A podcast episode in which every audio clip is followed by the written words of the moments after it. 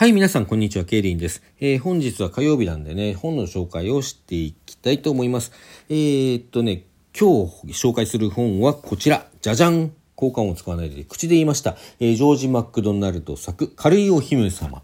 えー、ジョージ・マクドナルドという作家は、まあ知ってる人は知ってる、知らない人は知らないという作家だと思う。当たり前やないか。まあそれはいいんだけどね。あのーまあ、そういう作家だと思うんですけども、イギリスの作家ですね、そして19世紀の作家、まあ、主に19世紀、亡くなったのが20世紀初頭ぐらいっていう感じですね。えー、その時代に、児童書、まあ、大人向けの本も書いてますけども、あの児童ファンタジーの分野で結構活躍した人ですね。で大人向けのファンタジーも書いてます。19世紀ぐらいで大人向けのファンタジーっていうのはあまり一般的じゃないんですね。こうそういうファンタジーあの妖精物語的なものはあの子供のためのものだと思われていたようです。で、まあ、大人向けのものとしてこう大人向けの妖精物語というものをうんと確立したというか復権したというかね。それはあのこれあのマクドナルドよりも一世代ぐらい後の、えー、トールキン指輪物語「ザ・ロード・オブ・リングの」あの原作ですねその原作によの指輪物語によって確立したというふうにまあ大雑把には言えるかと思いますけれどもそのマクドナルドですとか、まあ、ごめんなさいマクドナルドじゃないやその、えー、トールキンですとか、えートールキンとも親交のあったねあのナルニア国物語を書いた C.S. ルイスなどに多大な影響を与えた作家というのがこのジョージ・マクドナルドです。えー、マクドナルド自身はあれですね、えっと、ルイス・キャロル不思議の国のアリスを書いたルイス・キャロルなんかと同時代でかつ親交があったということです。で、えー、まあ、大人向けのファンタジーもそうやって書いてますよということをね言いましたけれども、まあ、この軽いお姫様は児童向き児童向けファンタジーです。どんな話かというとですね、まあ、軽いお姫様の話なんですけどもじゃあ軽いって何よっていうとあの別に頭があっぱらパーに軽くてねその辺の男を引っ掛けて歩いてきますよっていう、まあ、いわゆるやりぴなんとかでもございますよっていうねそういうようなことでは全然なくてですね物理的に軽いんですね。軽い、まあ、とにかく軽い、まあ、軽いというか何なら重さがない。でそれなんでそんなことになったかというとこれ物語としてはね非常にあの古式ゆかしいというかね昔ながらの、えー、おとぎ話のこう形を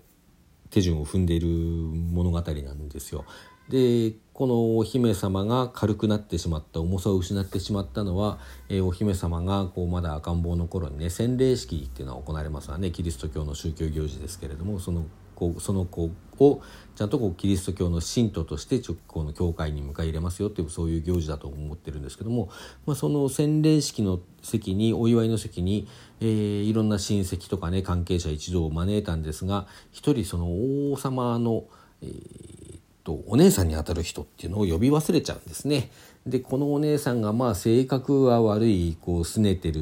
よう拗ねてるでついでに魔女でもあるっていうねそういうお姉さんだったんで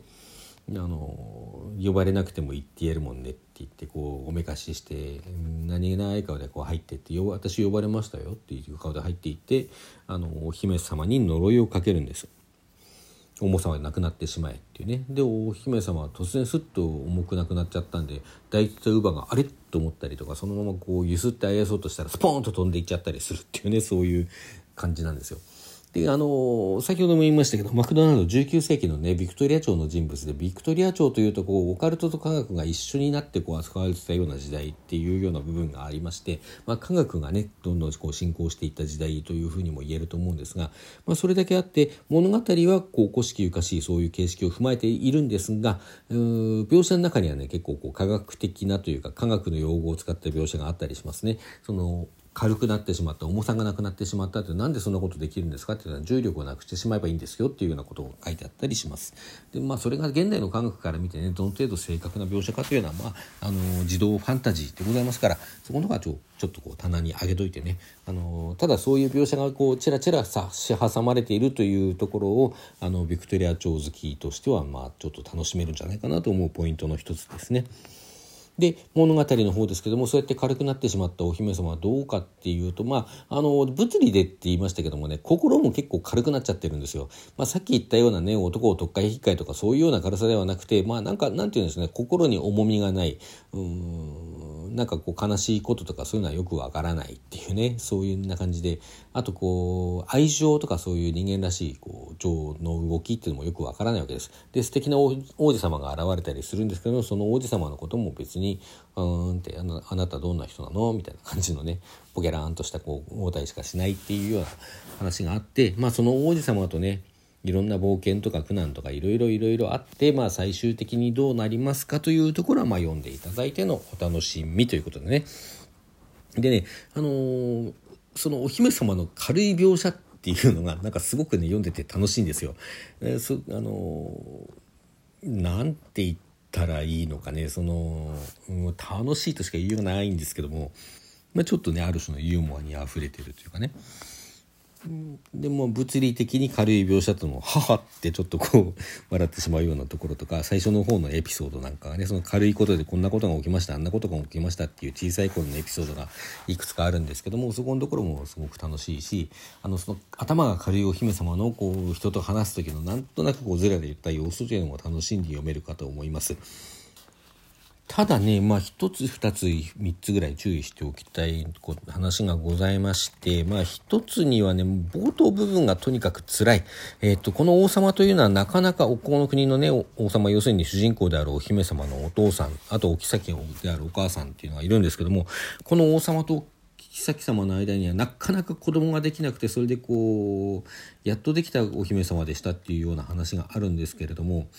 このねなかなか子供ができない時に王様が抜かすことがさなんかさうん、こんな独り言を言いました。わしの知っておる限り、どこの国でもお姫様には、お妃にはちゃんと子供がおる。三人おるところもあれば、七人のところもある。十二人のところもあるくらいじゃ。ところがうちの妃としたら一人も産んでくれようとせん。わしは冷遇されとるようじゃ。とか言ったりしてね、そこで王様はお妃様に腹を立てることに決めましたとかさ、で、その後にちょっとした後ね、せめて娘の一人でも産んでくれる気はないのか、と王様は言いました。息子を産めとまでは頼まん。そこまで言うのは無理な注文じゃろうからな。地獄でしょうなんかね、今の目で見るとめちゃくちゃ地獄なんですよ、ここが。もうね、なんか読んでて辛くなってきますね。まあ、お姫様、お姫様じゃない、お妃様はね、なんかこう、適当に、うん、なんていうか、あしらうんですけどね。そしてね、もう一つはその呼ばれ忘れてお姫様に呪いをかける王女である、王女であり魔女であるね、その存在についての描写がね、うん、まあなんか、先代の王様に逆らってばかりいたためにこう、なんか遺言状においても綺麗に忘れられてしまったような人だったみたいなことが書いてあるんだけどその先代の王様に逆らってそういうことになるってさなんか「リア王」とか読み直せよってなんかちょっと思っちゃうようなね そういう描写だと私は改めて読み直すとちょっと思っちゃうんですよね。あとこうその見かけの描写もさ、ま、なんか見にくいみたいな描写があってねこう「うールッキズム」みたいな感じがしてちょっと辛い。うんまあ、そういう辛さというのはどうしてもあります。まあ、やっぱり19世紀に書かれたものでかつねあの昔ながらのおとぎ話のこう描写を踏まえているものなので、まあ、なんかある程度しょうがないのかなと格好に入れてもう大きな格好を作ってその中に突っ込んであの、まあ、読み進めた時代です。まあ、その後呪いかかっちゃってから割とねそのさっきも言ったようなお姫様の軽さというものはねあのその描写がすごく楽しく読める小説だと思います。あともう一つだけ注意しておきたいのはこれはあのまあまあその何でしょうね。問題のある問題のあるというかその軽いお姫様がこう救われる過程でその王子様との恋愛沙汰というのがどうしてもね出てきてしまうという、まあ、そういうお話ですよっていうことは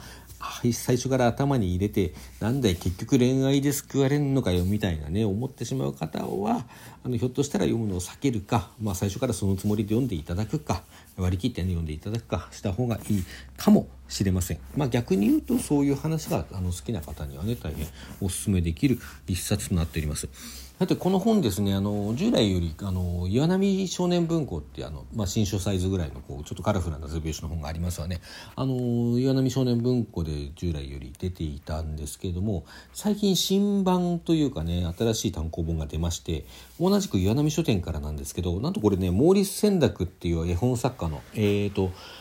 かいじゅうたちのいるところなどで有名な絵本作家ですけどもそのモーリス・センダクが挿絵を描いたバージョンなんですよ。で私センダックの絵とても好きなので岩波少年文庫版も持ってたんですけどもこれもちょっと買ってしまいました。というねあの一冊でございましてこのセンダックの絵がねまた実にいいんだ。モノクロですけどねモノクロでそんなに枚数多いわけじゃないですけどとてもあの雰囲気のあるいい絵を描いているので、まあ、千ダック好きという方にはこちらもお勧めしたいです。ハードカバーでね岩波少年文庫に比べるとちょっとまあ倍ぐらいになるかなっていうようなお値段いたしますけどもまあ逆に言うと小さい分それほどの金額ではないです。あのー、このジョージ・マクドナルドのね、あのー、もう一作とこう代表作といって「金の鍵」っていう児童ファンタジー小説があるんですがこちらの方もねセンダックの絵で、あのー、本が出ているようなんですよ、まあ、こちらもちょっと近々買おうとは思っていますさてこのジョージ・マクドナルドのね他の作品のことをちょっとざっとだけ話しておきますけどもうんと子供向けの本としては「北風の後ろの国」っていうね、うん、こちらもなかなか面白い。まだちょっと長いですこれは。結構長いあの名作ですね。それとねあの「リリス」っていう本があります。このリリスっていうのはあの、まあ、伝承でアダムの最初の、えー、妻。とされている、えー、イブがアダムの肋骨から作られたのに対してその前にアダムと同じように土から作られた女がいましたっていうね。でまあこれはあの結局アダムの言うことを全然聞かないで離縁されてそれをこう根に持ってあの魔女になる。子供をこう取っては血を吸う魔女になるっていうねそういう伝承があるらしいんですけども、まあ、エヴァンゲリオンなんかでね名前を知ってる方も結構多いのかなと思いますけれども。でこちらリリスは大人向けのファンタジー小説で非常にね、まあ、ストーリーはともかくそのイマジネーションの豊富さというかそのイマジネーションの本流に身を浸すと非常にこう面白い本なので、まあ、もしご興味がおありでしたらねそういう本も読んでいただけたらと思ったりする次第でございます。というところでお時間になりましたので今日はここまで、えー、もう夕方ですけれども良いよ夜をお過ごしください。それでは皆さんさようなら。